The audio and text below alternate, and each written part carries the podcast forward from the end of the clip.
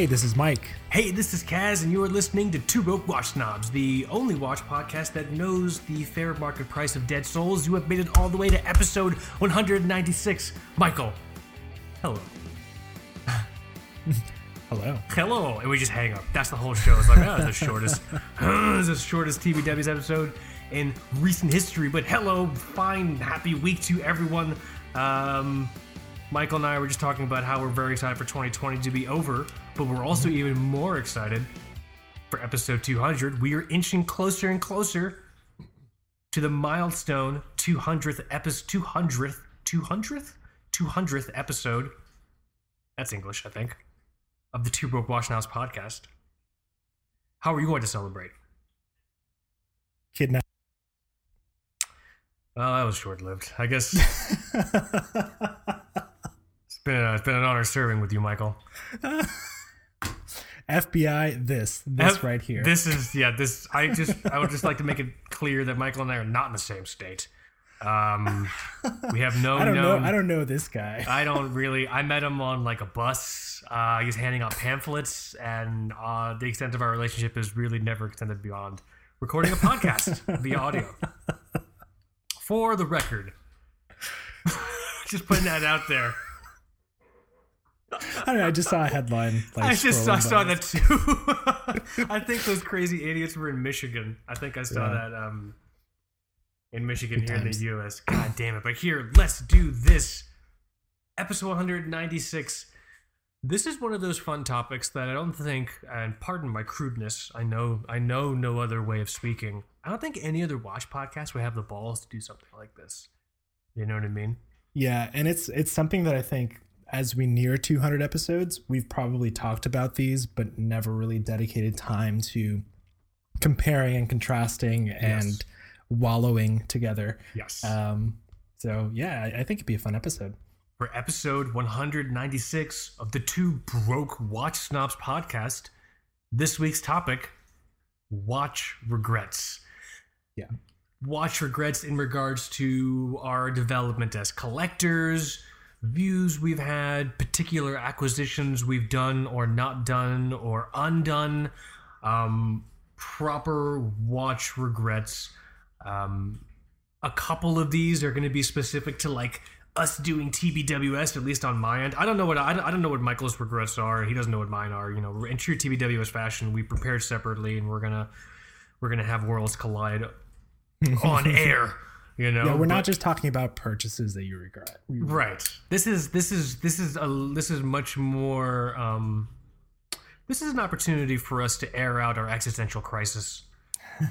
the orological existential crises that both Michael and I have wrestled with over the past several years. I mean, Michael's been into watches longer than I have, but we've both really been hitting it hard over the past uh, four years or so, you know, uh, since we've been doing uh, TBWS. And so I thought it would be incredibly humbling and cathartic to just directly point out, name my demons, and just say what my regrets are. I think this is actually going to be a lot of fun. But before that, Michael, Michael, would you like to do an audio wrist check with me for the 196th time?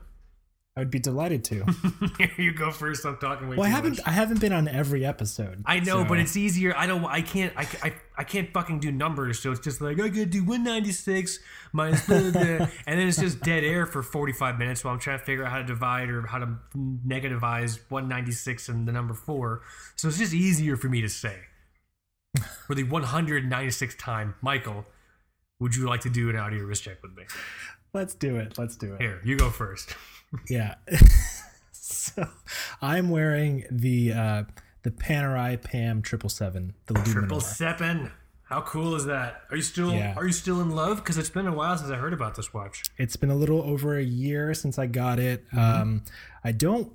I, I really do think that there's still some serious hate for Panerai. There is. uh, especially in, in our neck of the uh, the watch fam uh, niche. So, you know, every time every time I post this watch or like talk about this watch, I, I feel like a lot of people are just eh, whatever. Uh, so I, I, I'm a little shy about it. You know, it's it's like it's like listening to the first Hawthorne Heights record. You're, you're sh- you you really love it, but you don't want to tell anyone. I sing that shit from the mountaintops. I don't give a crap, dude. but no, I, the Panerai will Panerai will never shake off the connotation of it being, and I'm not meaning this in an offensive way. It's just one of those things that people hold. The connotation of being a tool watch, not like a rugged tool watch, but like a douche tool watch. Like it's the idea of like, oh, this guy posted his Panerai with his lion bee skull bracelet in front of his Lambo Murcielago, and he's lighting a cigar on the tailpipe with the. It's just like it's it's kind of one of the orological poster children for just watch douchebaggery. Um, yeah, I wonder. I, fu- I know? wonder if it was actually Sylvester Stallone's fault because when he started to, I mean, when he started to partner we with the brand We talk brand, about that guy so much on this fucking show. we really do. Episode 200, Kaz does the the sly voice the entire the whole time. time. Well, we were Panerai walking the streets of Firenze. I got my Jordan's jewelers and the pen around the window. Hey, Mac, what's this watch over here? I just brought that pen. Boom, you know, the demolition man. It's just an hour and it's gonna be an hour and a half of that. And you guys are gonna be well, like, what the fuck is this about?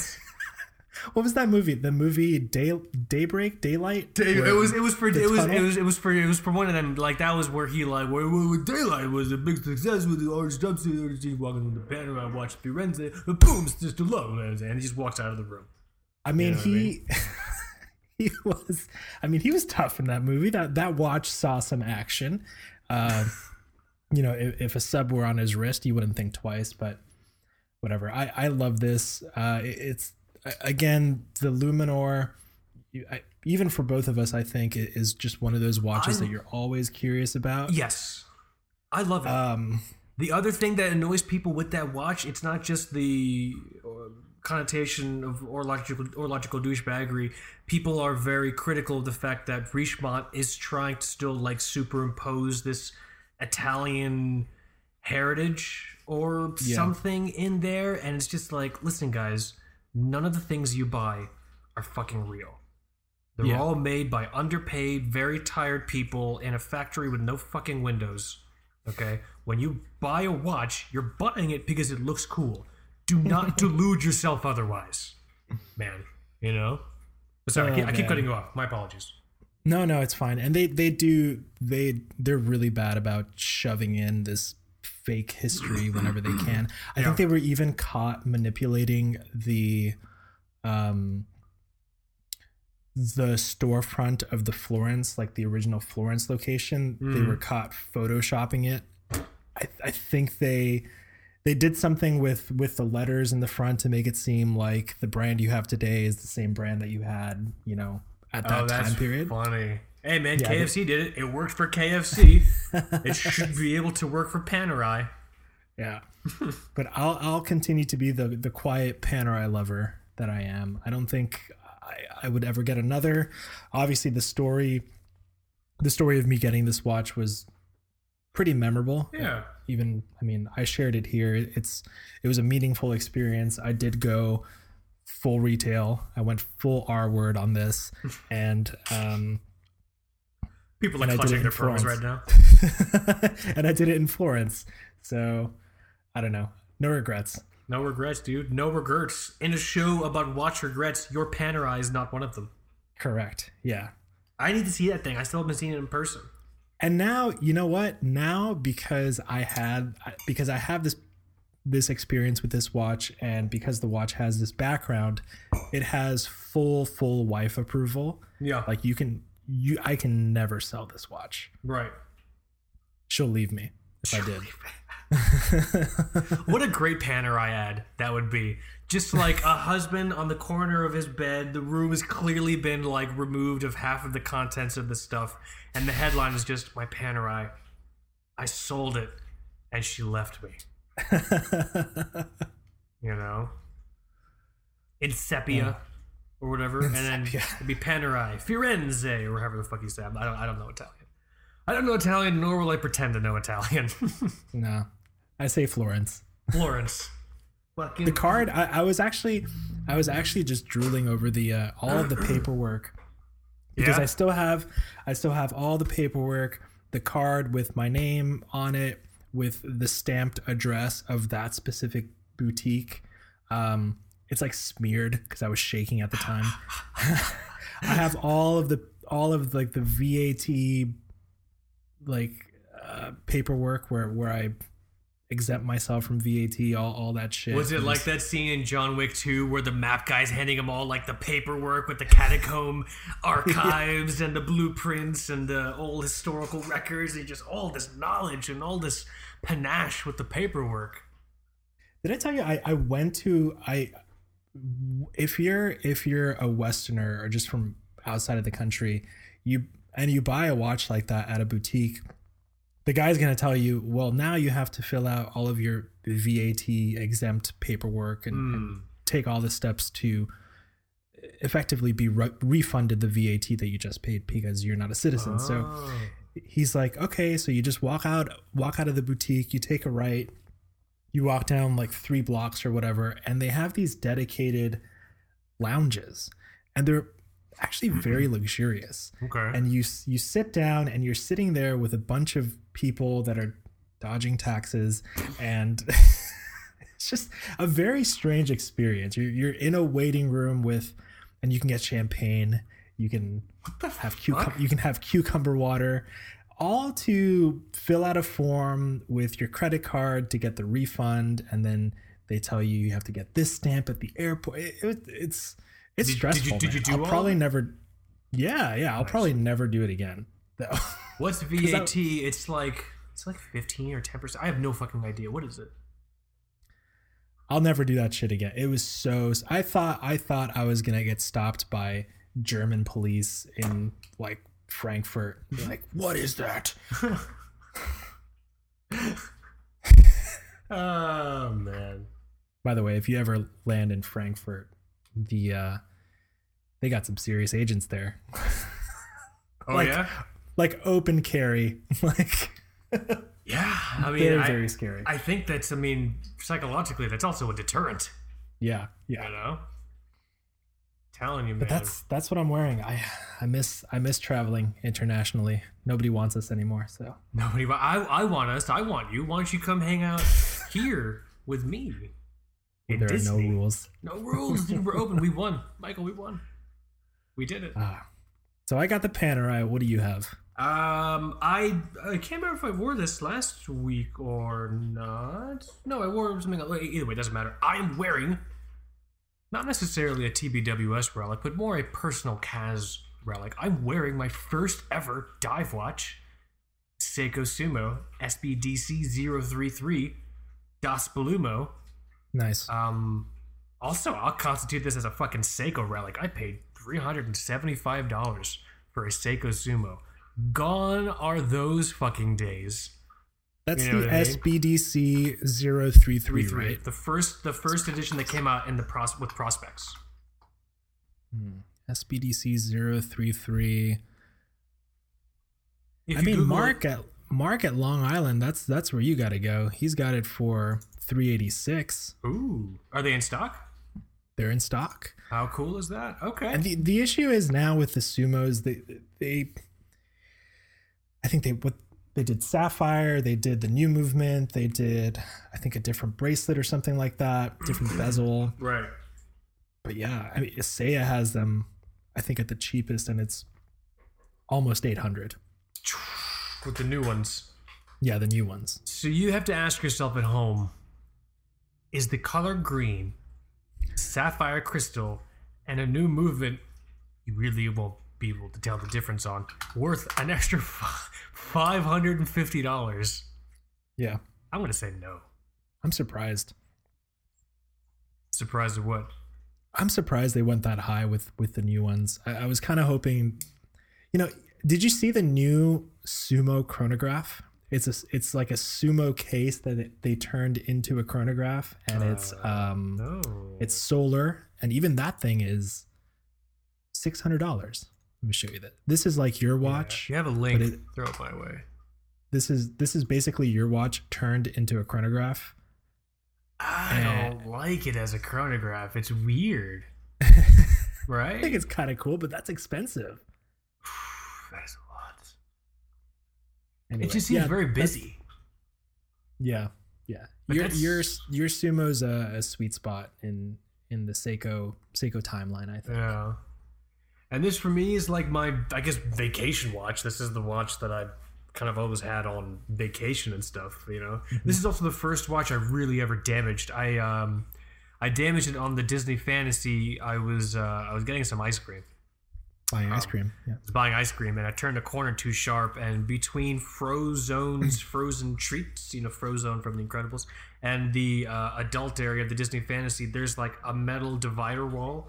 Um, I was apparently so inspired by my acquisition of, of, of ice cream that I turned too vigorously. In the process of turning, I hit my wrist against that divider wall, and uh, now there's a big dent in the 30 on my bezel. So every time you see a photo of this watch and you see that dent, that's where that's from. A true adventure story. You can you can sell that to Seiko. They can make an ad It's just gonna picture. It's gonna right picture next me to with the like. Cousteau ads. It's gonna picture me with like mustard stains on my shirt, like holding an ice cream cone, looking at my watch, saying, "Oh no, I dinged it." You know what I mean? Too good, man. But yeah, that's what I'm wearing. I thought it'd be fun. I've been wearing it off and on this week, and I can't remember if I wore it um, last week. No, I think I wore the. I don't know what the fuck I wore last week. All the days are blurring together. But I, uh, I will say a mini regret. I did contemplate selling this watch. If you remember, you did. Yeah, you got you got very close. Yeah, I'm gonna. I'm. I'm not selling it. I can't. I can't. I can't. You know.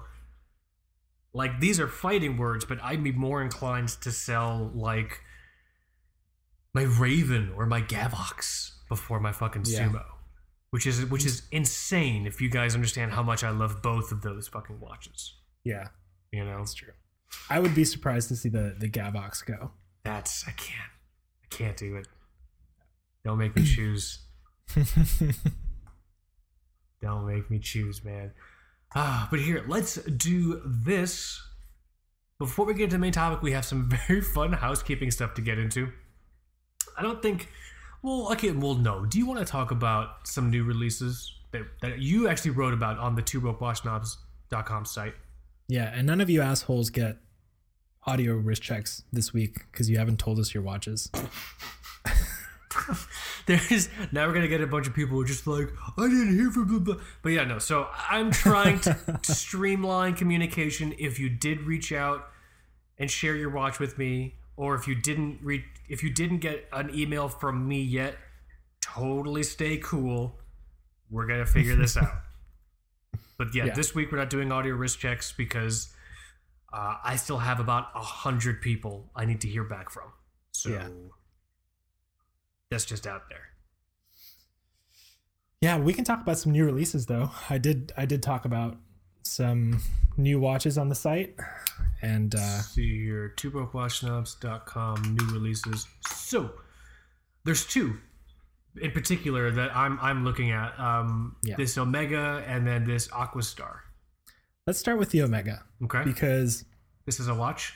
this is a watch, and the Omega was cool because I uh, I was texting one of the folks in the uh, the Slack channel, and he mentioned that there was going to be a new Silver Snoopy Omega coming out, and I, I didn't really think much of it. Also, I didn't really care all that much because I figured they would be super limited and um, they'd probably sell out really really fast.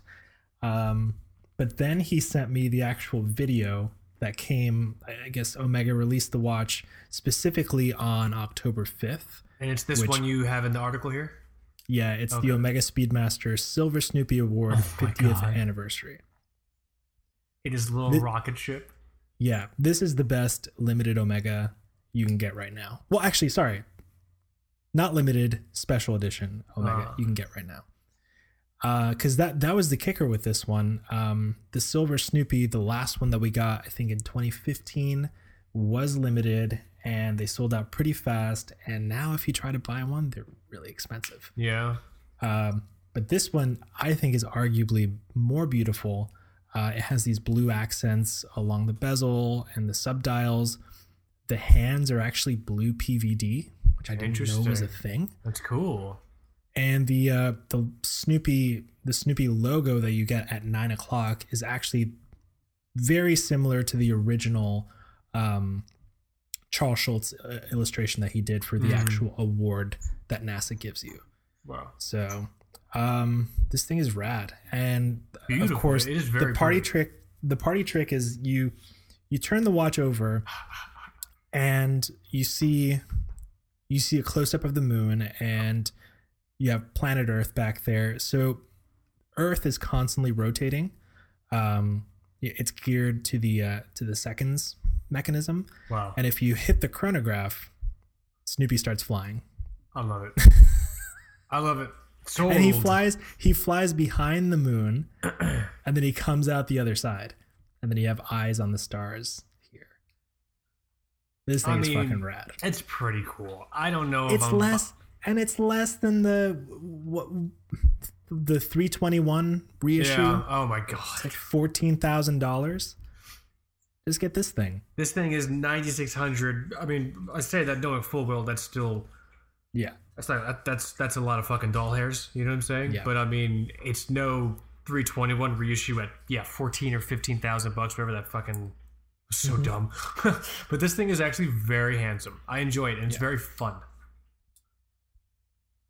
yeah that as i hit the microphone That's fun.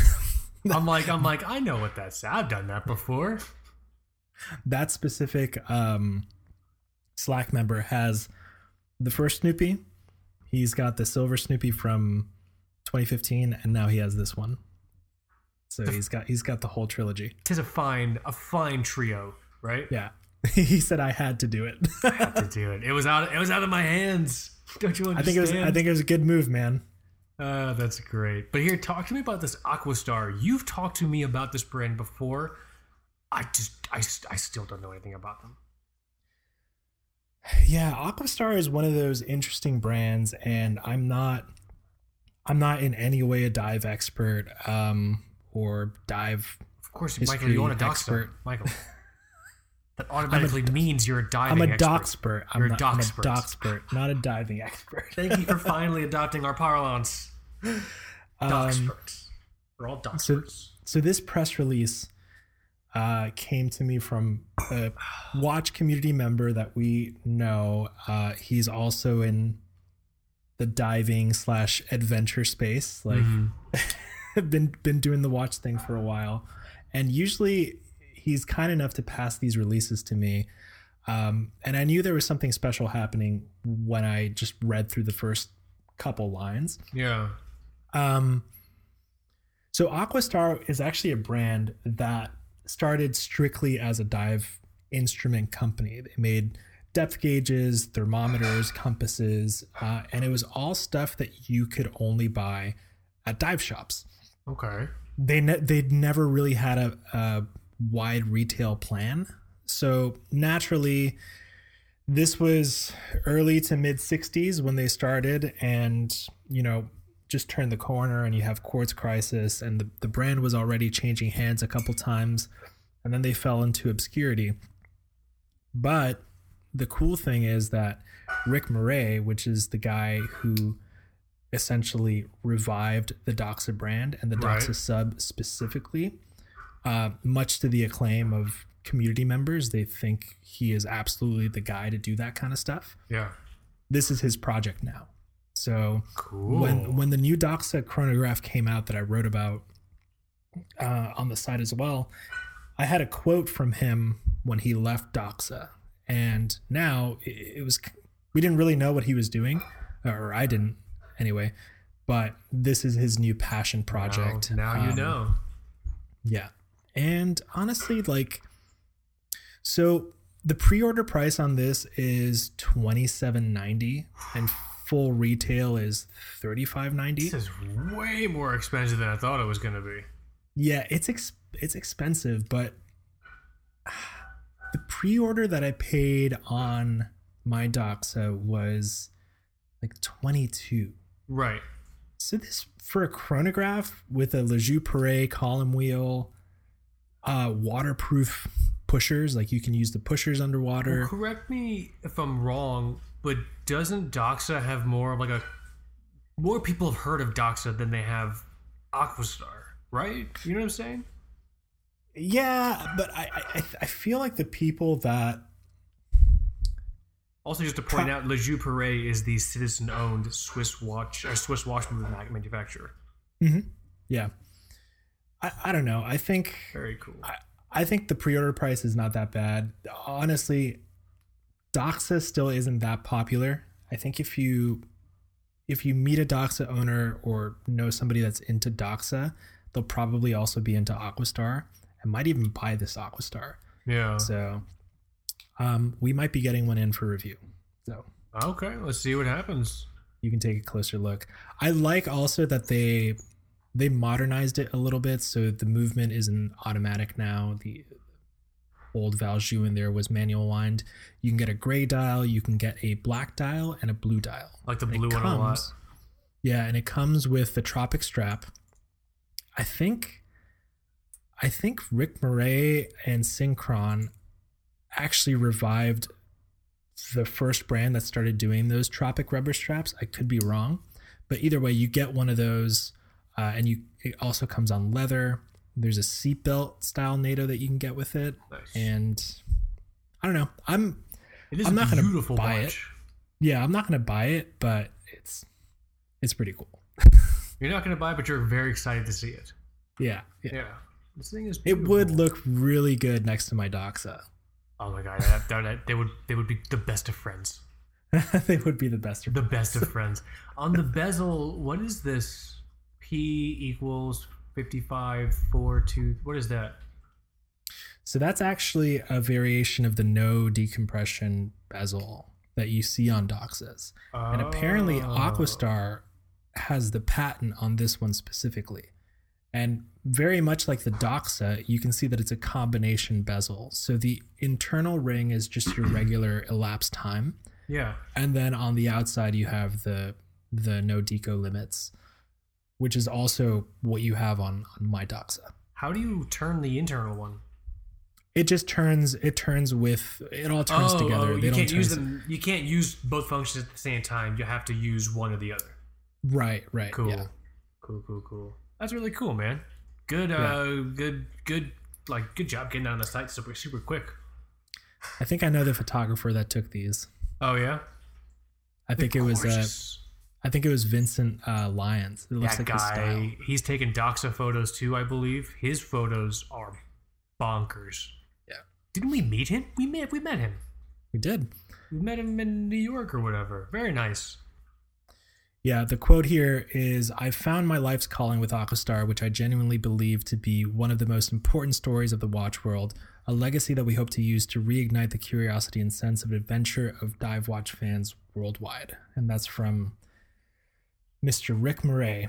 Very cool. That's awesome, man. Um, here, let's do this. In addition to these two really cool press pieces, check them out. Definitely let us know your thoughts. Excuse me as I fucking choke. There are others, uh, other, items on the twobrokewatchsnobs.com's website uh, you guys should check out. Damon Bailey, TBWS contributor extraordinaire, has done this. Um, he's done a review of this watch that I did not know about before, but um, he's done a really good review on it in regards to framing his own sort of personal relationship with it. It's this Dreadnought PRS 52, the baby Dreadnought, which is apparently a smaller version. Um, I, like I said, I'm not aware of this watch at all. Of a previous uh, Dreadnought PRS 2, which uh, Damon ran into in his time, um, you know, in military service, and like he has really, really cool, like just intro in the beginning, and he just he frames his relationship with the first interaction of the PRS2 uh, in relation to this PRS52 really, really well. So definitely go and check that out. If you're in the market for, I guess, just a tool watch that's like a proper tool watch and you want something with like cult, like a cult following, you know what I mean? Something that like not everyone is wearing or has seen. It's pretty wild. Are you, have you heard of this watch before? I have. I forgot that it was Time Factors that Mhm. did this watch. So Time Factors, I think they're a larger UK company that started to gobble up Smiths, Precista, uh, a lot of older brands. but I think this is one of their own designs. Yeah.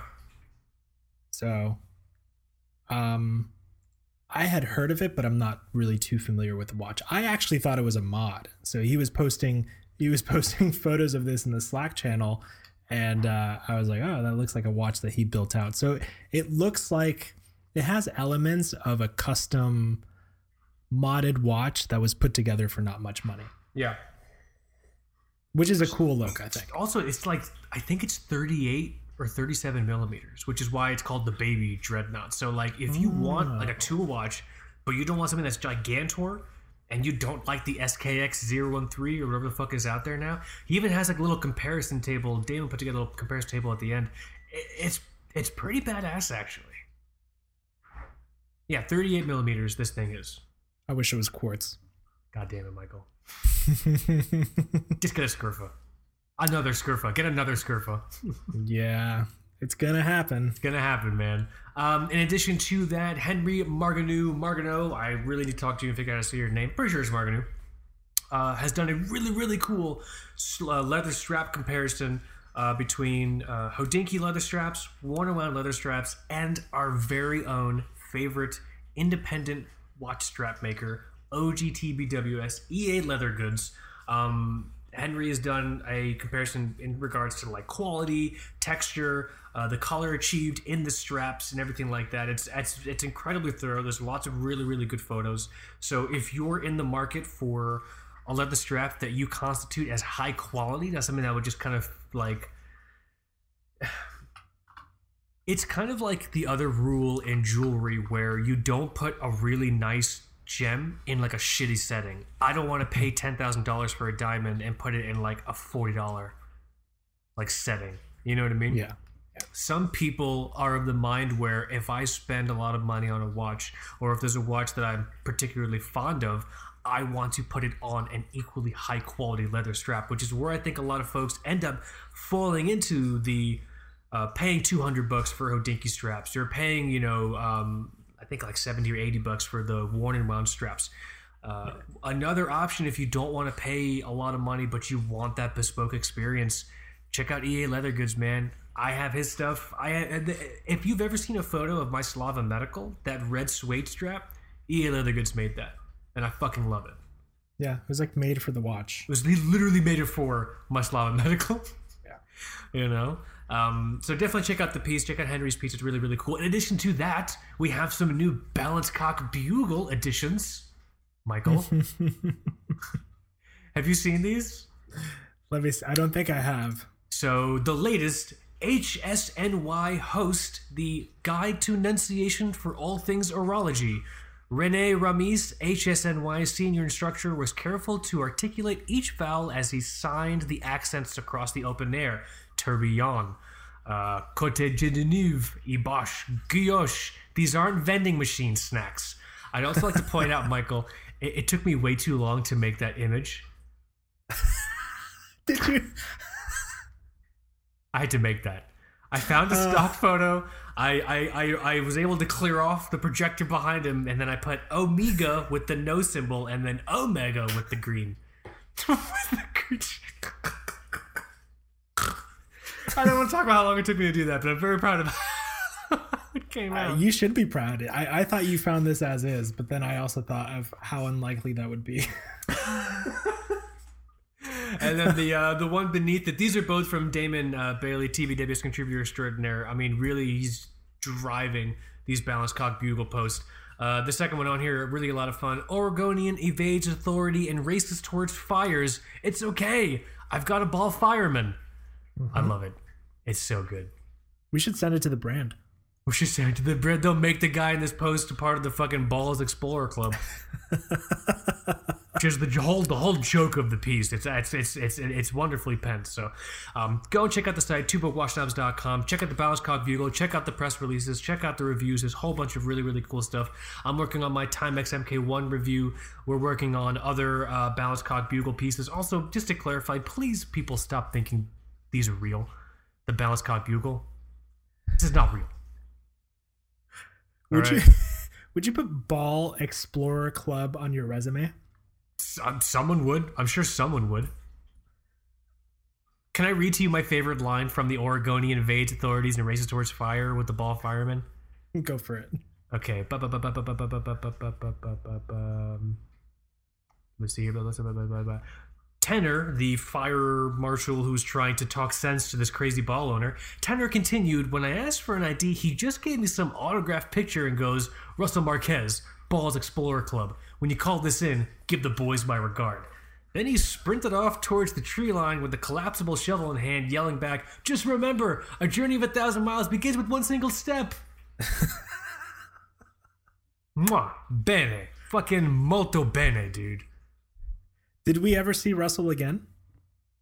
I'll, I'll, I, I, I will hear. Uh, let me see. I'll finish reading the last two lines here. Tender shook his head. Damnedest thing I ever seen. As he spat to the side, guide balls. I'll give him that. At this time, no reports have been made to Marquez's whereabouts or his group's possible ties to terrorist activity. That's a ballsy conclusion. I love it. It's just so good. Hey, check out the Balance Cock Bugle. This is our version. This is the orological version of the Onion, guys. Okay, so if you're familiar with the Onion, and we talk about Balance Cock Bugle, just please bear that in mind. I'm really tired of emails and comments. Is this real? Did Mark Zuckerberg really buy Rolex? It's like no, guys. Google's gonna flag us. They have misinformation. No, we. I think we are getting in terms of like SEO equity. I think we are getting pegged as fake news because when the piece about Mark Zuckerberg buying Rolex, when we pushed that out, that showed up on the Google News feed for about two days until Google's like, "Oh my god," and then pulled it.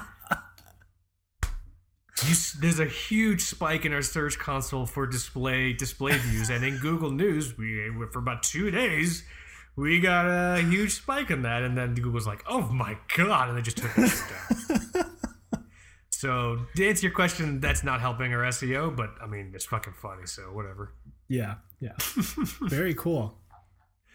oh man, too good. But here, Michael, let's do this. Would you like to talk to me? Would this is a safe space, Michael? Would you like to talk to me about watch regrets? Because we've mentioned watch regrets that we've had, but we've never, you and I, um, I guess, faced each other and Yeah. talked about regrets, proper regrets that we had. Not regrets like, oh, I wish I gotten the black back Black Bay instead of the red blood. Proper regrets that humans have that haunt them. Not stupid fake shit that you make up to sound cool in your fucking podcast. Yeah. Watch I have a bad fam. I have a bad one to open up with. Let's do it. What do you got? And it's it's kind of like a two in one because this is now officially one of those mistakes that you you can totally you can totally make fun of me for for the rest of my life. Uh, just seeing where Rolex has gone and how crazy expensive the older pieces are, and then Okay. what happened with retail prices. I I fucked up twofold here, and um, I guess as we continue to progress through 2020, and I see the new releases and how the new releases are basically the old releases with some small changes, and now the old releases are more desirable. Rolex is fucking wild right now, so Yeah. I would not recommend. highly would not recommend.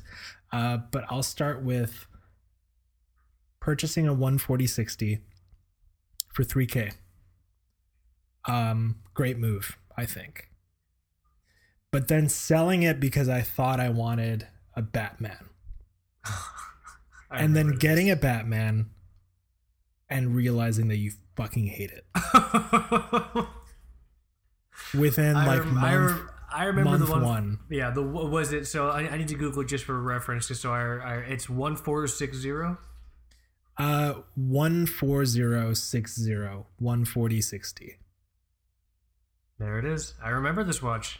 This Just like the a very beautiful, basic. I bought it head only. Mhm. Um, you know, I wore it on a NATO. I was like scared to wear it like at work. I think it was This is the first. Oh, we're trying to say that name on here. That doesn't matter. This was the first watch I was ever conscious of you wearing. I I had never really because like this is uh, also around that time when we met over there. I wasn't into watches, but then you know I was asking about watches and all this stuff, and I remember we were we were talking to that other guy about all that contract work or whatever, and he called out uh, your watch, yeah. and I remember looking, and it was on a brown leather strap, right? I had it on a black NATO Actually. Was it black NATO? Oh Yeah. man, that's crazy. That's so cool. Yeah. It's gone now. it's gone now it's gone now because i i got into the into the obsession of oh i'm gonna consolidate now i'm gonna sell this this this and this to fund this and then i got that one thing and i hated it I remember. God.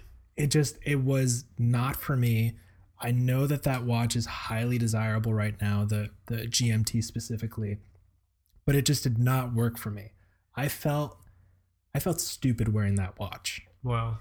it was it's such and i know it works for some people and i think rolex executed it very well Mm. but it is so blingy It's a, so it's, blingy. a, it's a piece of jewelry. I don't care what anyone says.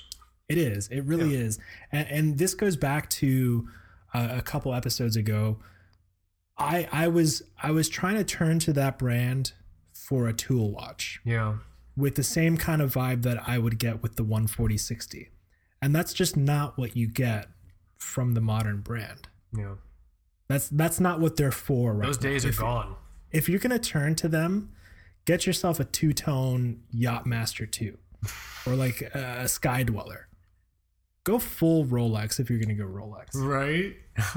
but don't think that you're gonna you're gonna buy a blingy GMT and feel like you're I don't know some kind of Hans Wilsdorf is looking down and smiling. He's like, "Yeah, that guy's representing the tool watch history of Rolex that I helped build." No, it's a, it's Yeah. a, it's your, if you're, I what I love is your analogy between the full Rolex experience being the most blingy, flashy piece of jewelry that you could like grab in their lineup. That's the new Rolex experience. yeah Sorry, guys. If you don't mind me asking, you bought the, the one four, the one forty sixty for three k, right? Mhm. How much did you sell it for? 3K. Okay, how much would it go for now? Oh, you gonna do this to me? All right, let's. I, this is this is the episode. This is the watch regret episode. I, I, I don't I don't know. There I'm not, is- I'm not being malicious. I'm being curious. let's see. Let's see if I can find one. Um, HQ Milton was the uh, was actually the guy. I bought it from Yatsik at the Okay. time. Um, actually, let me try watch recon. It's tough because I it did not have the bracelet. 140 60. Oh my god.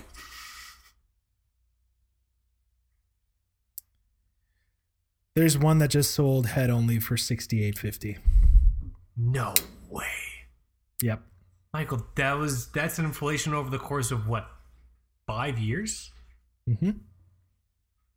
That's like hundred and twenty percent. Mm-hmm. Oh my god, dude, Rolex sucks. I don't give a shit. You guys can send me all the fucking hate mail you want, dude. Oh, and do you remember? You remember after I, I I told you, hey, the guy that I sold this to sent me a really weird text message. Oh, like he like threw it across the room or something. You said right?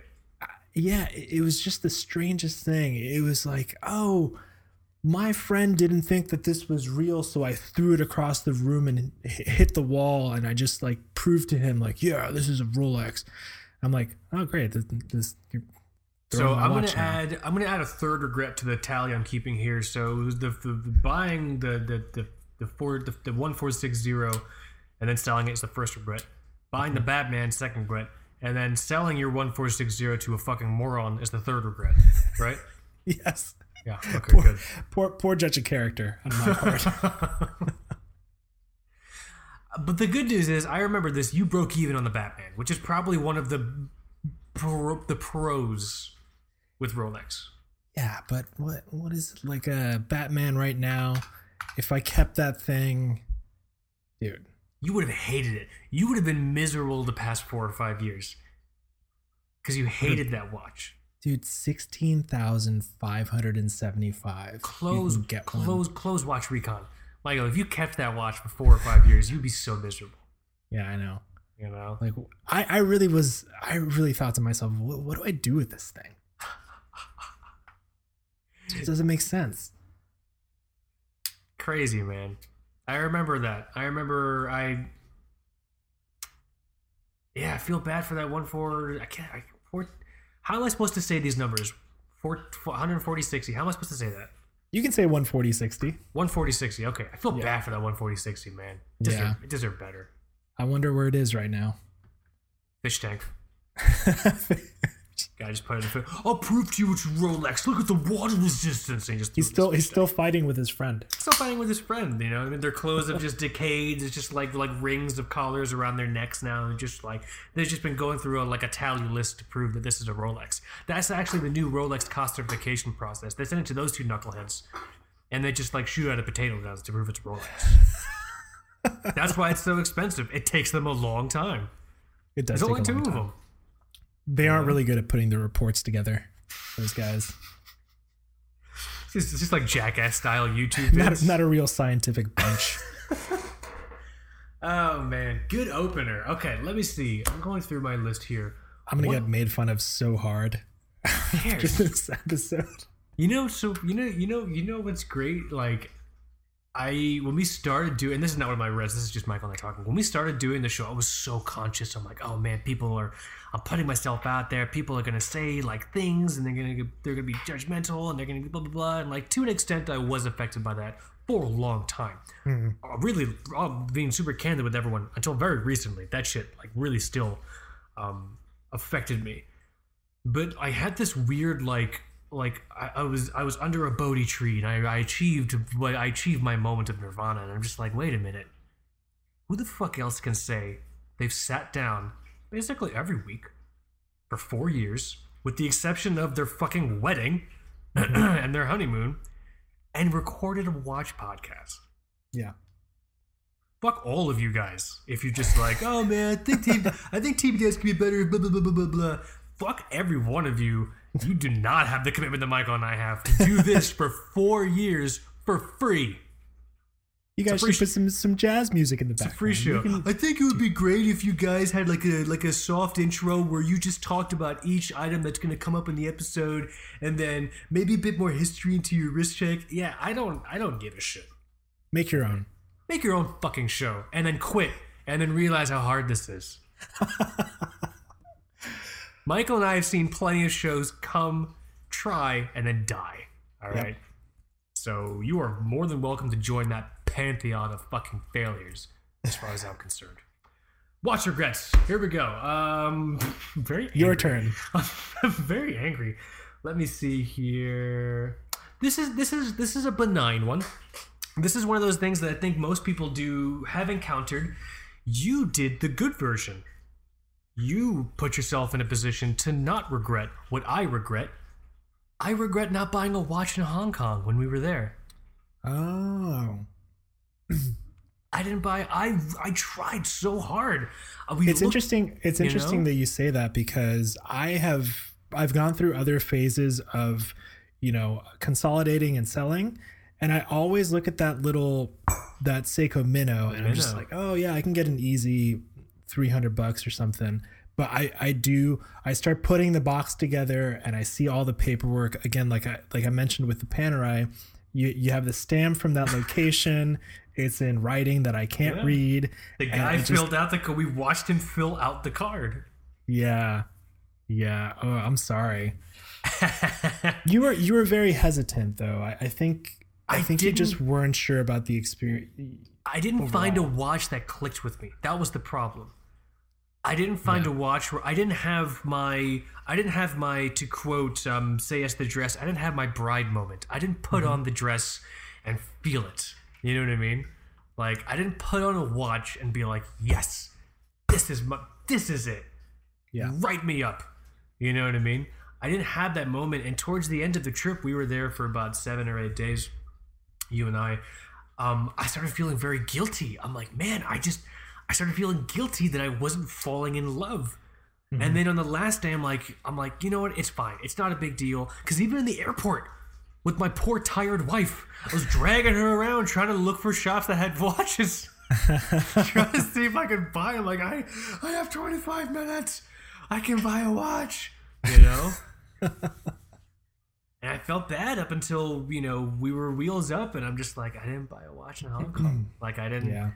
Um, and I still feel bad. I didn't get to buy a watch. I didn't get that. I, I regret that experience. I regret it almost to the point of just been like, I should have just walked into a fucking gas station and just bought like a quartz fucking Seiko for thirty anything. You know what I Yeah. mean? I Yeah, you could have done that. I psyched myself out. I focused too much on my intercourse menu than as opposed to just focusing on the experience of having sex. I'm like, okay, I got, I got, I got to do ten minutes of going down, and I got to do at least five minutes just kind of going up and down. And I have to make sure I'm not too. I had to keep my shirt off. I, I got way too in my own head about what the fucking experience of banging someone else was supposed to be like. That I just totally lost it and didn't have sex at all. Yeah. You know what I mean? That's basically what happened. I died in the rubber, essentially. You know, We gotta go back. We got it. go. I'm not no fucking way. We're going back now. No one wants us. There's, I think, I think everyone still has travel bans on Americans. Yeah.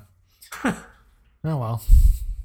But that I regret. God, I regret. I was so jealous. You got your watch and you got to haggle with the guy, and the guy's boss yelled at him, even though I'm sure it was all song and dance. And he fucking Yeah. filled out the card, and I'm just like, fuck, I'm so jealous. Michael did it. He You bought know- a watch in Hong Kong. You know what's interesting? I there there are whispers now that those Seiko baby turtles are actually going to going to be discontinued, They're not Or that they- popular. People or that they might be discontinued already. people don't buy them. Every time you post on the feed, it's always met with like cult cult oohs and ahs or just curiosity. It's Yeah. like you know what I mean? They just I just they just never took off. We also have to stop calling them baby turtles or mini Yeah. I If you said baby turtle because I, I for a moment I thought that people still didn't know what we were Yeah, talking no, I'm- about when i I'm- say I'm- minnow. Yeah, I know. I'm glad you clarified it. When we say minnow, we're talking about what the stupid watch family has dubbed the baby turtle or whatever. That's probably what fucking killed it. People thinking like, oh, it's just- Nickname? Yeah, the nickname. No, I really think the nickname. I really think the nickname. The nickname killed it, man. You know what I mean? Like they probably thought it was just going to be the turtle, but just a smaller version. No, it's its own fucking watch. Yeah. Very angry. But yeah, that's my. That's my. I'll, I, that's the regret I'd like to open with because I still, dude, I still return to that regret every now and then. I'm like, man, I should have bought a watch in Hong Kong. Bummer. I'm sorry. It's okay. Set set la vie, dude. As the French say. Set la vie. Set la vie, right? Oh boy. Pretty sure it's a Michael Scott quote. What's your uh what's your next regret, man? Oh, I'm gonna get made fun of for this one. Also, All right. All right, I'm into it. this is this is another this is another sale, and it's the uh the Smiths W10. This one this one cuts deep. This one I know hurts you.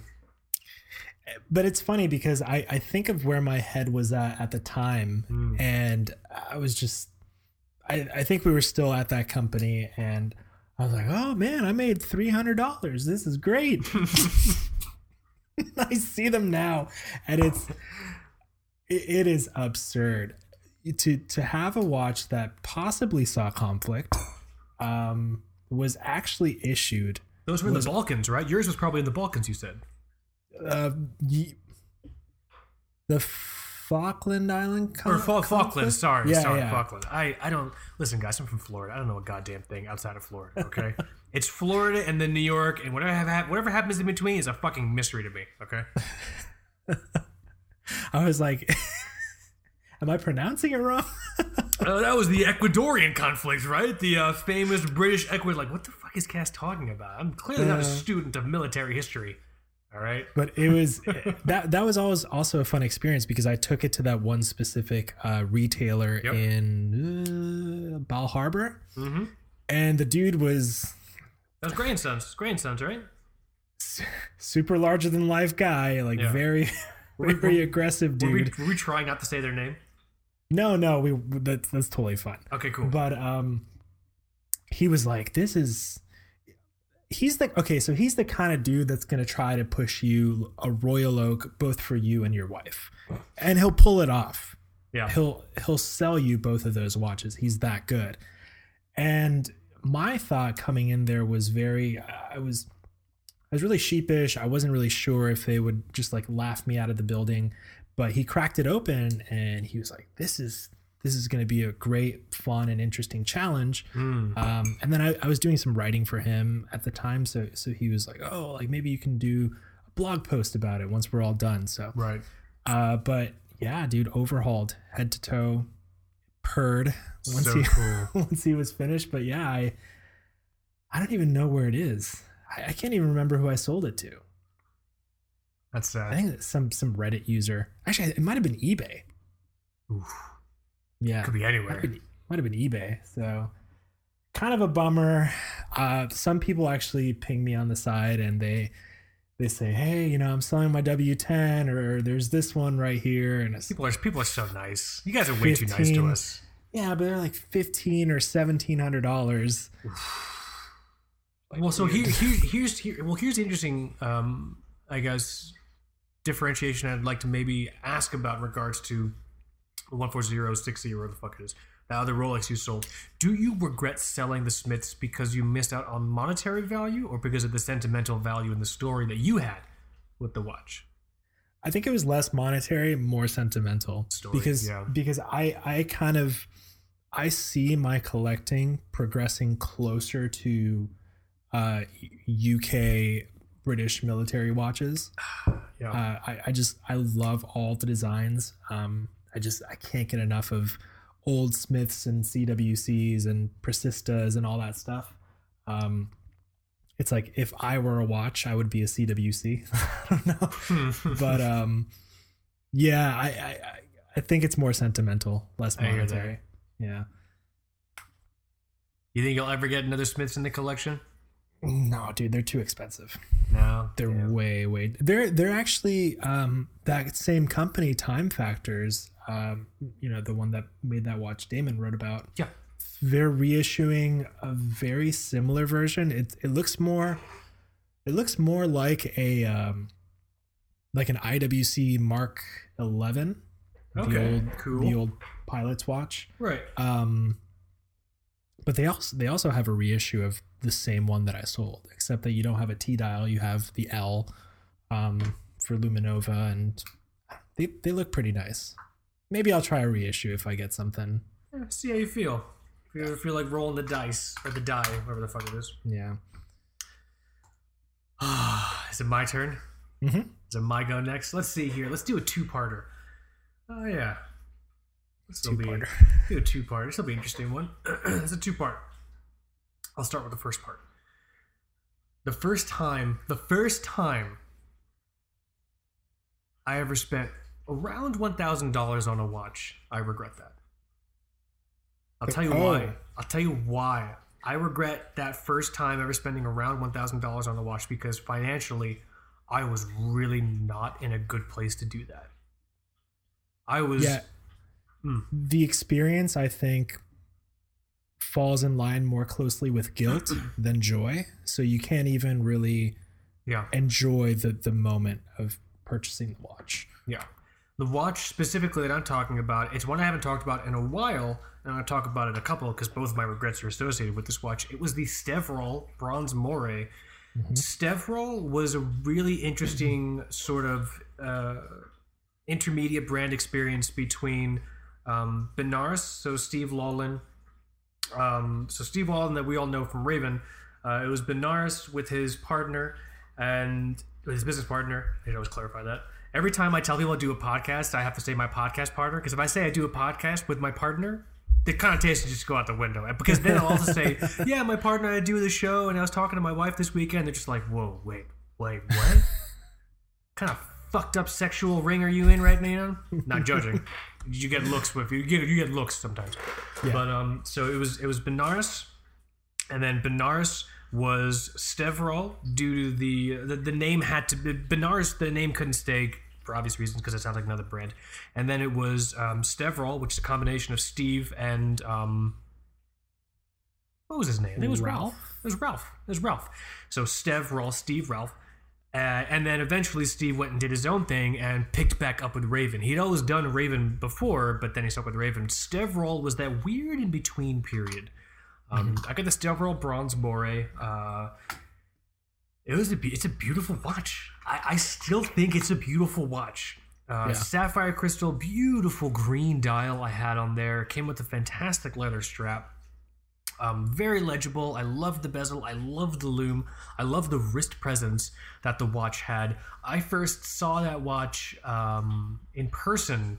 Like I saw it on Instagram much, but I saw it in person at the first windup, and uh, that's that's that's when I met Steve for the for the first time there. And I was at the table and um, was talking to him, was looking at the watch, was interacting with the watch, and it was around like like nine hundred bucks or something like that, um, which is totally like appropriate for that watch. For what that watch was, it was, in my opinion. So this wasn't like an issue with what where the watch was priced. This was an issue in my ability to judge my finances and to keep my expectations in check. I was so enthralled with the idea of the buyer's experience of mm-hmm. being in windup and talking with the a brand owner and asking all these really great questions and just connecting with them over this watch and being so enthralled by the enthusiasm of the atmosphere that I was like, man, I really need to buy this watch. Yeah.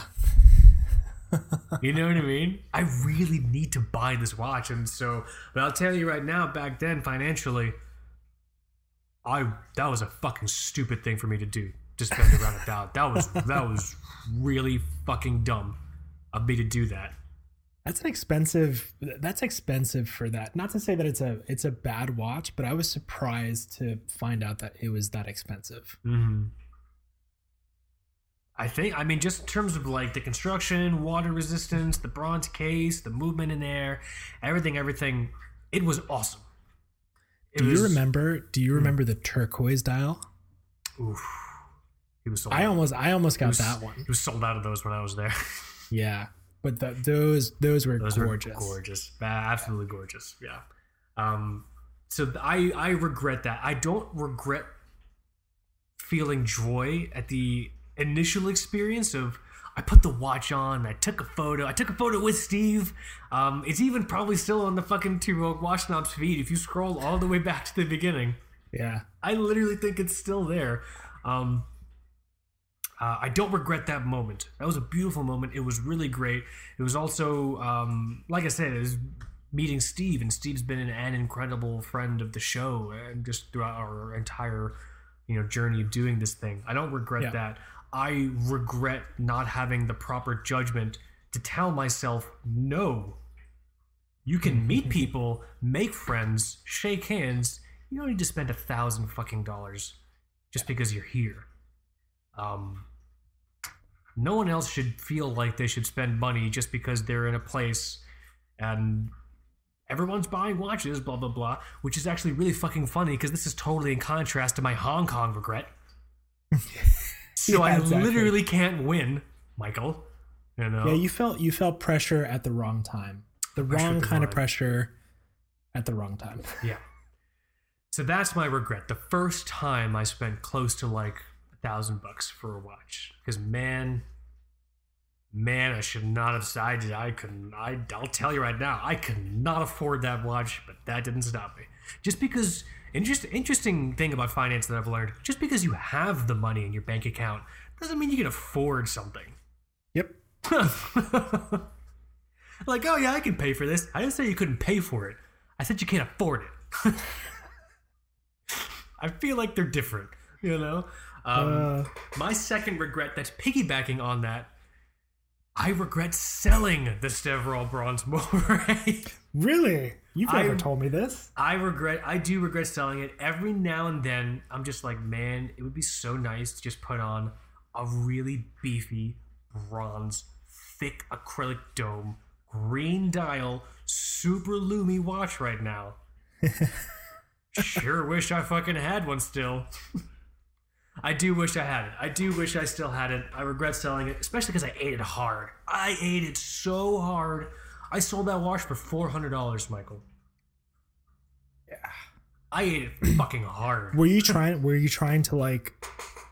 Were you trying to survive at the time, or were Yeah, you I was trying poor. I was poor as shit, Michael, because I spent all my money on fucking watches. so I just, I would have taken anything. Yeah, because I didn't know. I didn't know if you were trying to save for something else at the no, time. I needed, then I needed to eat. groceries.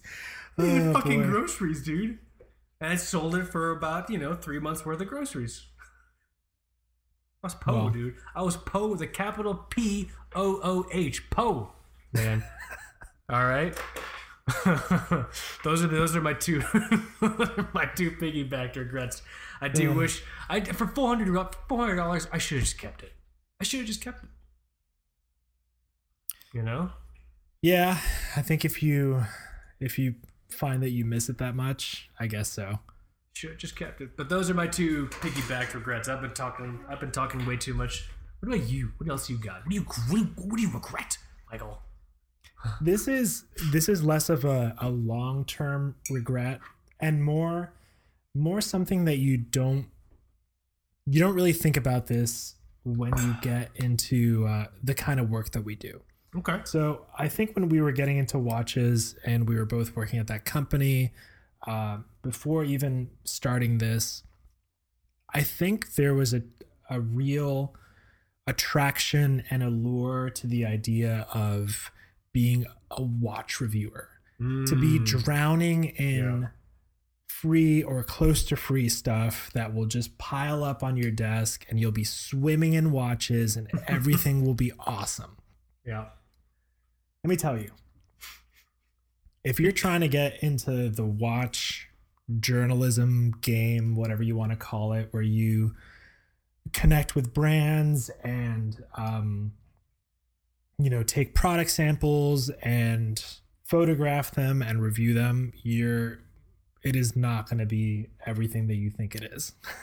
Let's just say what it is. Uh, It fucking sucks. It's like it, like be careful what you wish for. Yeah, absolutely. Um, so I regret completely um, underestimating the amount of work that comes with connecting with brands, taking their products, signing for the box, shipping the box out, you know, making sure that that post is all taken care of, photographing, writing, all that stuff. It is it is a lot of work. It's a and it's a lot of work if you want to do it well. Yeah. So I think I think I went through a period where I was doing stuff both for our site and for aBlogtoWatch, right. which is actually my sole employer at the time. also, so it was like I I was um I was kind of drowning in in watches and it made me just resent the whole process altogether. Yeah. I was just completely disenchanted finally with, the Picturing that. Tony Montana scene where he's at the table with the piles of cocaine in front of him. It's just you, but piles of watches, just staring, just like this is my life. This is who I am. What? If, Yeah. What am I? somebody sent me something which was um i forgot what it was i think it was a tudor or a mont blanc or you know something that i would normally be very excited about No. and i was just like fucking stupid watch like threw the box on the floor. God damn it more work. Um it's really easy to be like into watches and you see like all the other like watch journal watch journalism or watch blog places and they're posting photos and they're doing reviews and you're just like that looks so much fun you Yeah. get to hang out with watches all day. You get to write about watches. You get to share your opinions with people and everything like that. And to an extent like yes it is there it is it is fun. But like any job and i say that phrase specifically like any job it has its downsides. Do Yeah. not think reviewing watches is something that you just do as like a passion project and like it's really fun. Even if you start out like that and you have no aspirations for it to be anything bigger the watch brands out there will totally just start barraging you with just stupid requests and just being like hey we just released this new blah blah blah blah blah blah you know um who do we have to buy a beer for to get a review on your site? Which is literally something a brand has said to me before. And it's just like, fuck you, dude. I'm not some 13 year old in my mother's fucking basement. Give me, if you fucking, if you, if, first of all, if I'm reviewing your watch, I'm reviewing it for free. If you want to do like sponsored posts or whatever, and if I like your fucking watch, then we can talk. But if I don't like your fucking watch, I don't want to hear a goddamn thing from you. You know what I mean? I think the one positive though is we both ended up realizing how much work was appropriate for the moment. Yeah. So, how much work is appropriate for a press release? How much work is appropriate for a Yeah. review in terms of hours? So, like with the Aquastar, you know, I, I had the press release and I knew that for our site, a simple three paragraph press write up would be appropriate Yep. because I knew that Jason Heaton was going to be diving and discovering Atlantis with the damn thing the next day. Which is fine. Like it's those pieces are, are fantastic, but you, you you end up and uh, you might be in a headspace early on where you're like, I have to I have to put in the same same amount of crazy crazy work Yeah. uh, just to match up with these these other websites and and things like that. So um, a a little give and take with this one. Not necessarily a long term regret, but I think about I think about all the time that I feel like I lost, and all the anguish of you know spending four hours on photos and Yeah.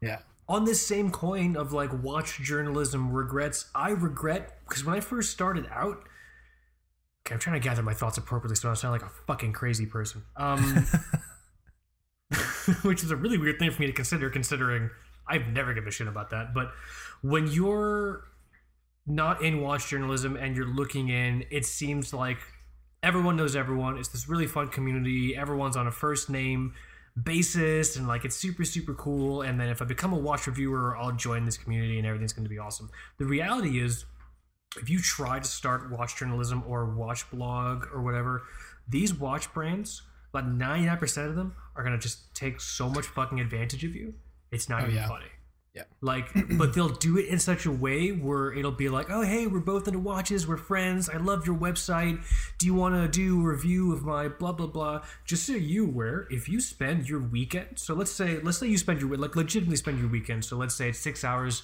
saturday sunday 12 let's say you spend 12 hours taking photos uh, doing a review for free or whatever for like a watch you know what i mean and you review the watch and it goes up and uh, a thousand people read your review or whatever and let's say three or four buy that person's watch.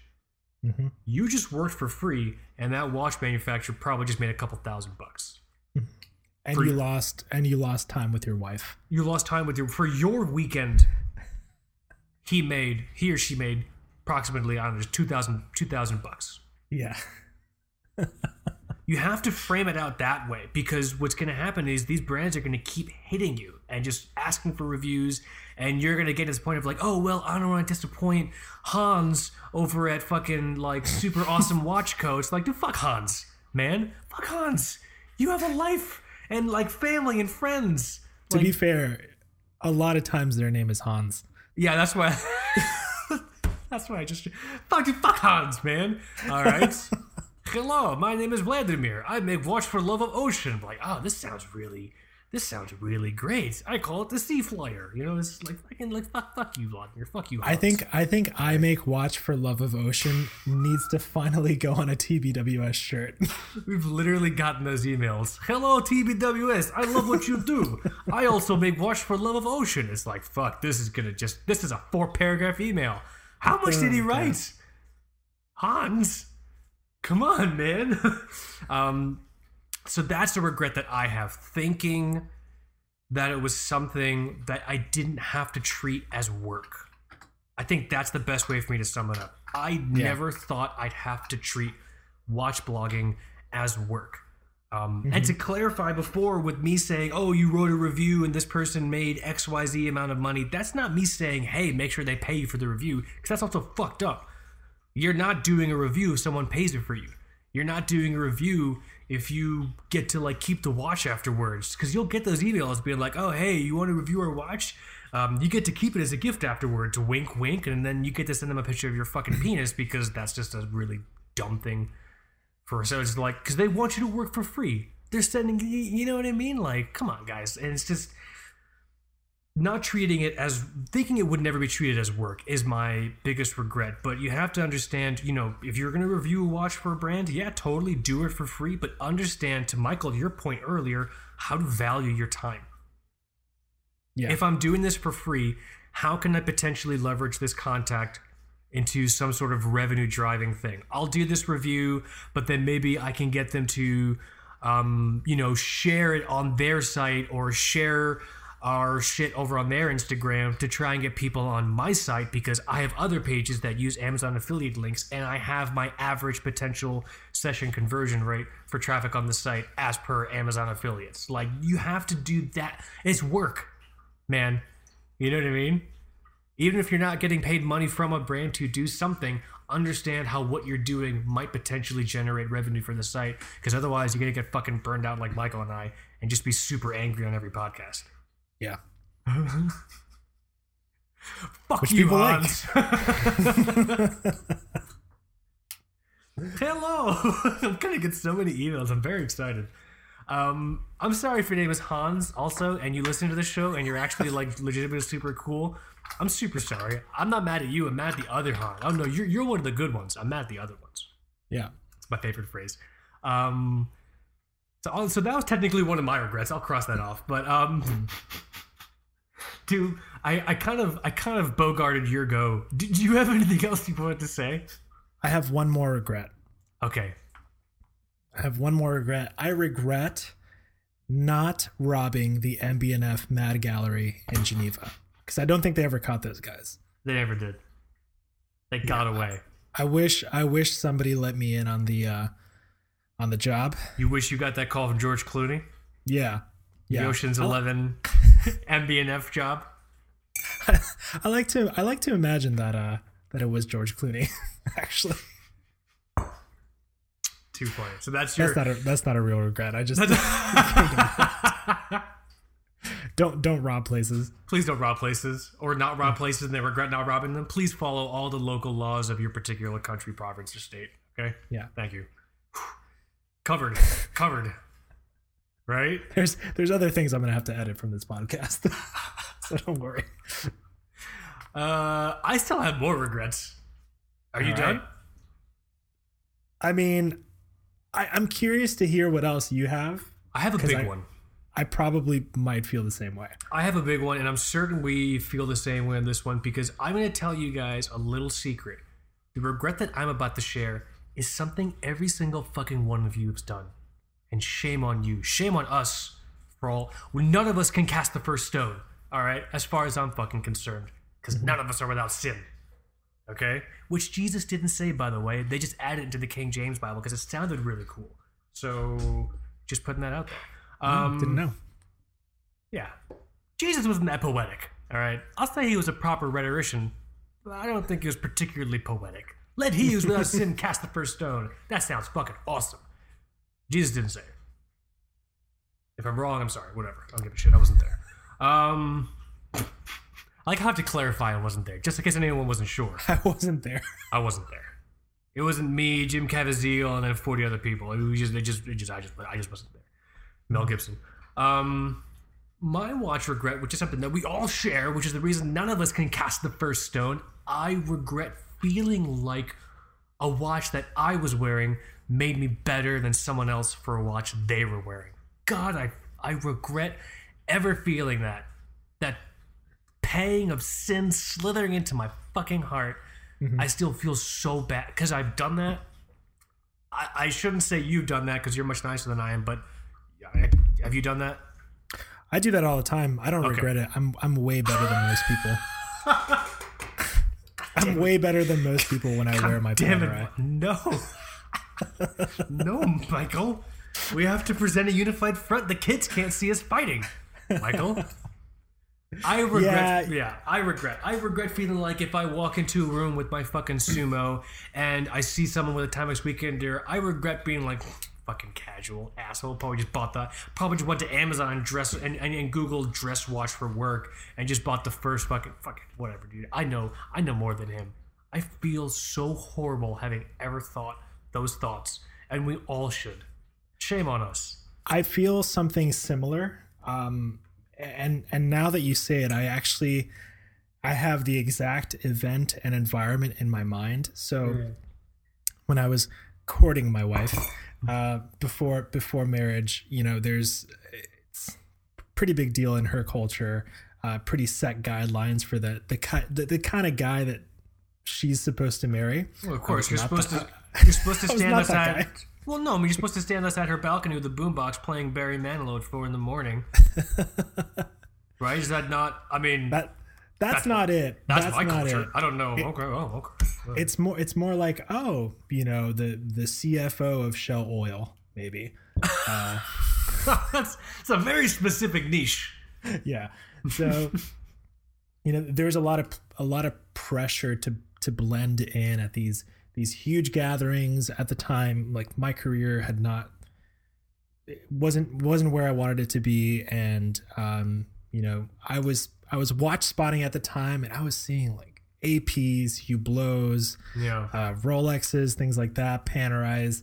Um, and at the time, I was getting ready to go to a huge, huge fucking wedding party, and I knew it was going to be one of those kind of deals where everybody pulls up.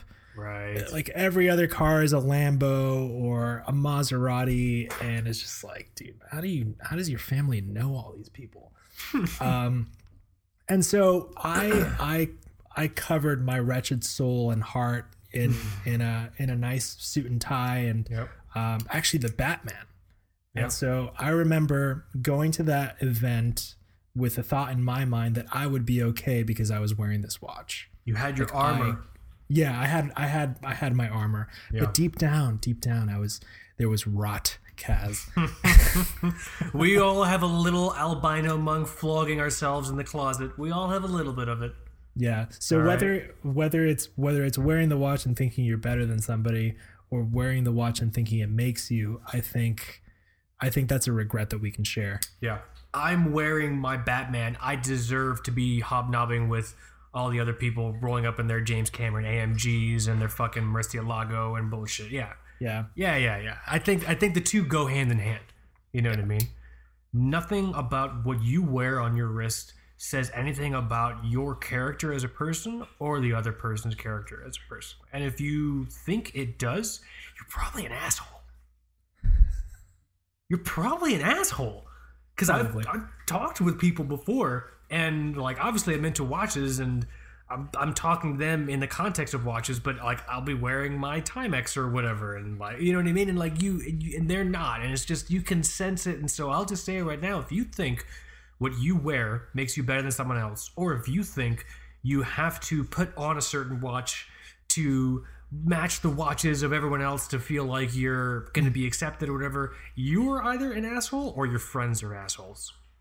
I used way, to s- I, I used to also think that when we when we would do trips for for watch stuff, I would have to bring a ton of watches, yeah, not because it was practical or because I wanted to, but because I wanted to show up at like this event with this watch and this dinner with that watch and yada yada yada. And I think that that kind of falls in line with this this same mentality. Yeah. Whereas I think the last thing we did together was wind up, the last wind up. me and you, yeah.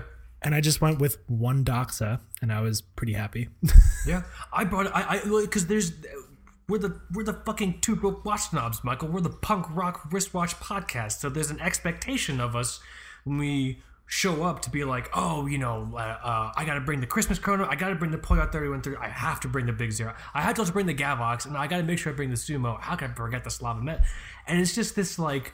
I brought a bunch of watches to fucking wind up. I just wore the Slava Medical the whole time. It was fucking awesome.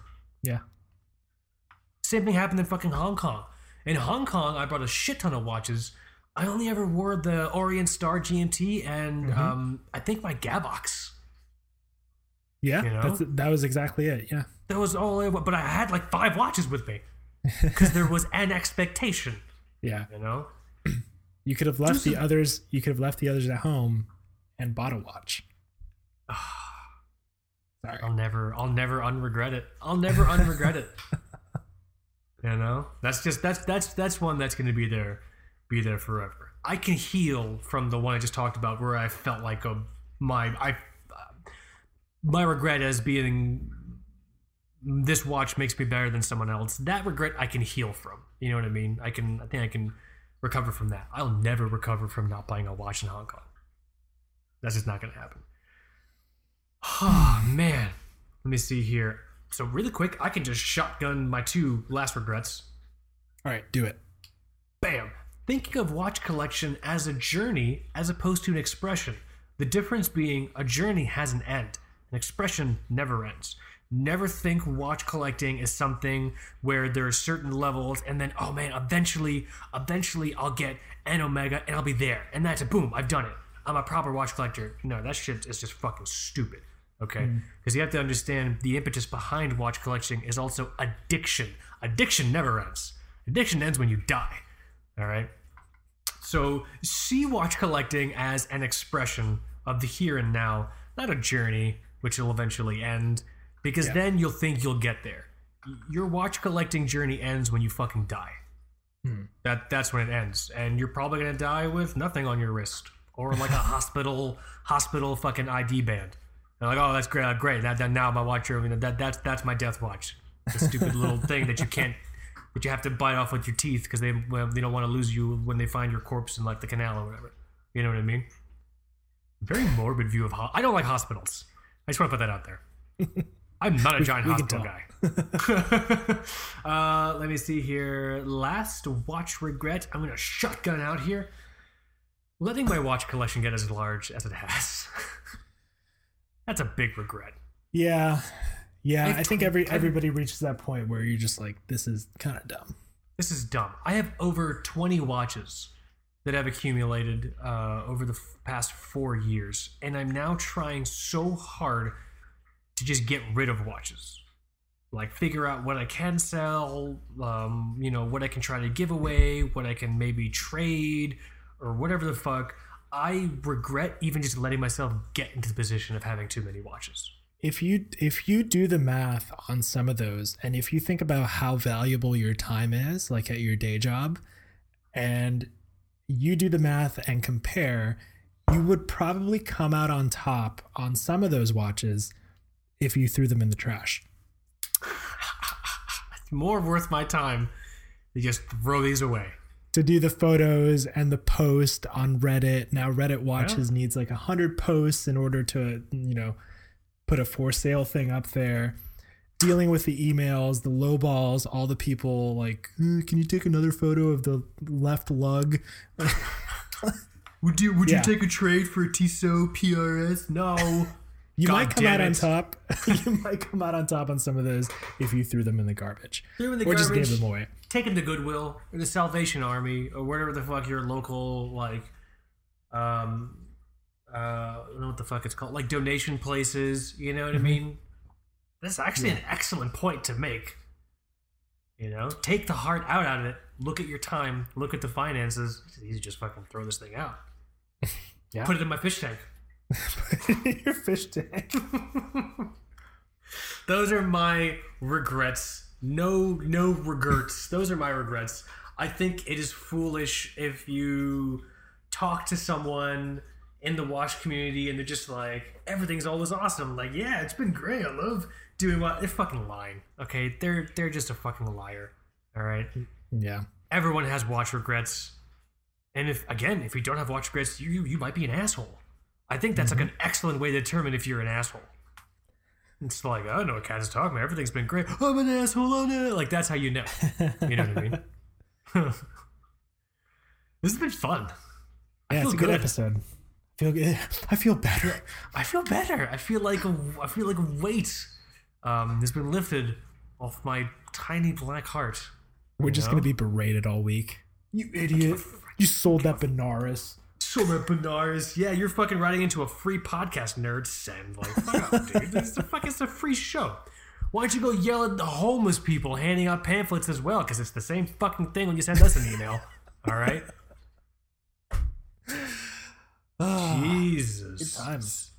Ugh, is it that? Okay, let's let's let's let's let's do this thing. So I, I'm not gonna recap the show. There's no fucking way. If you want to recap, just listen to the fucking show again. Thank you so much for tuning in. Let us know your thoughts on the watch regrets that Michael and I shared. Uh, also, totally share your watch regrets. I think as a community, we have to acknowledge when something sucks, and that doesn't just to that, that, that, that doesn't just mean watches. Like I've said that before. Hey, if a watch sucks, fucking tell people it sucks. Even if you look dumb for spending 3000 4000 even 50 bucks on a watch if it sucks tell people it sucks don't pretend like Like that's why every time you ask someone, "Oh, how was your vacation?" "Oh, it was wonderful." No, it wasn't. It couldn't all be wonderful. They just don't want to look like a fucking asshole for spending twenty thousand dollars to have a bad time. Yep. You know, we have to say when things suck, and that counts wash regrets. so share your wash regrets with us. Let us know your thoughts on ours. Check out the website, twobrokewatchsnobs.com. Check out the reviews. Um, this is stuff you probably won't see anywhere else. Uh, check out Balance Cod Bugle. I know you won't see that anywhere else. Uh, just go to twobrokewatchsnobs.com, hover over the word columns, and then in there you'll see all of our different little features and bullshit like that. And go to the Balance Cod Bugle and have a good laugh. A schnit, shit, shit, shits and giggles, if you will. Um, in addition to that, we're getting near to 200 episodes. Keep an ear out for what Michael and I are going to be planning. It's going to be very special. It's going to be very, very cool. But on that note, is that it? Is it a sad time? That's it. What do we do now till next week? I'm just gonna I'm just gonna sit by the door like Scott Pilgrim until it's Sunday, so, we can, so we can record again. Until Mike comes back. Until Mike until Michael comes back, and then I go, oh, go Michael's back, and then my and then I'm, I'll, I'll, my my tail will wag, and then we'll record, and it'll be awesome. Here, let's let's do this. Is it that sad time? That sad time. Thanks for uh thanks for listening, guys. My name is Mike. And this is Kaz. You have been listening to Two Broke Watch Snobs. Later.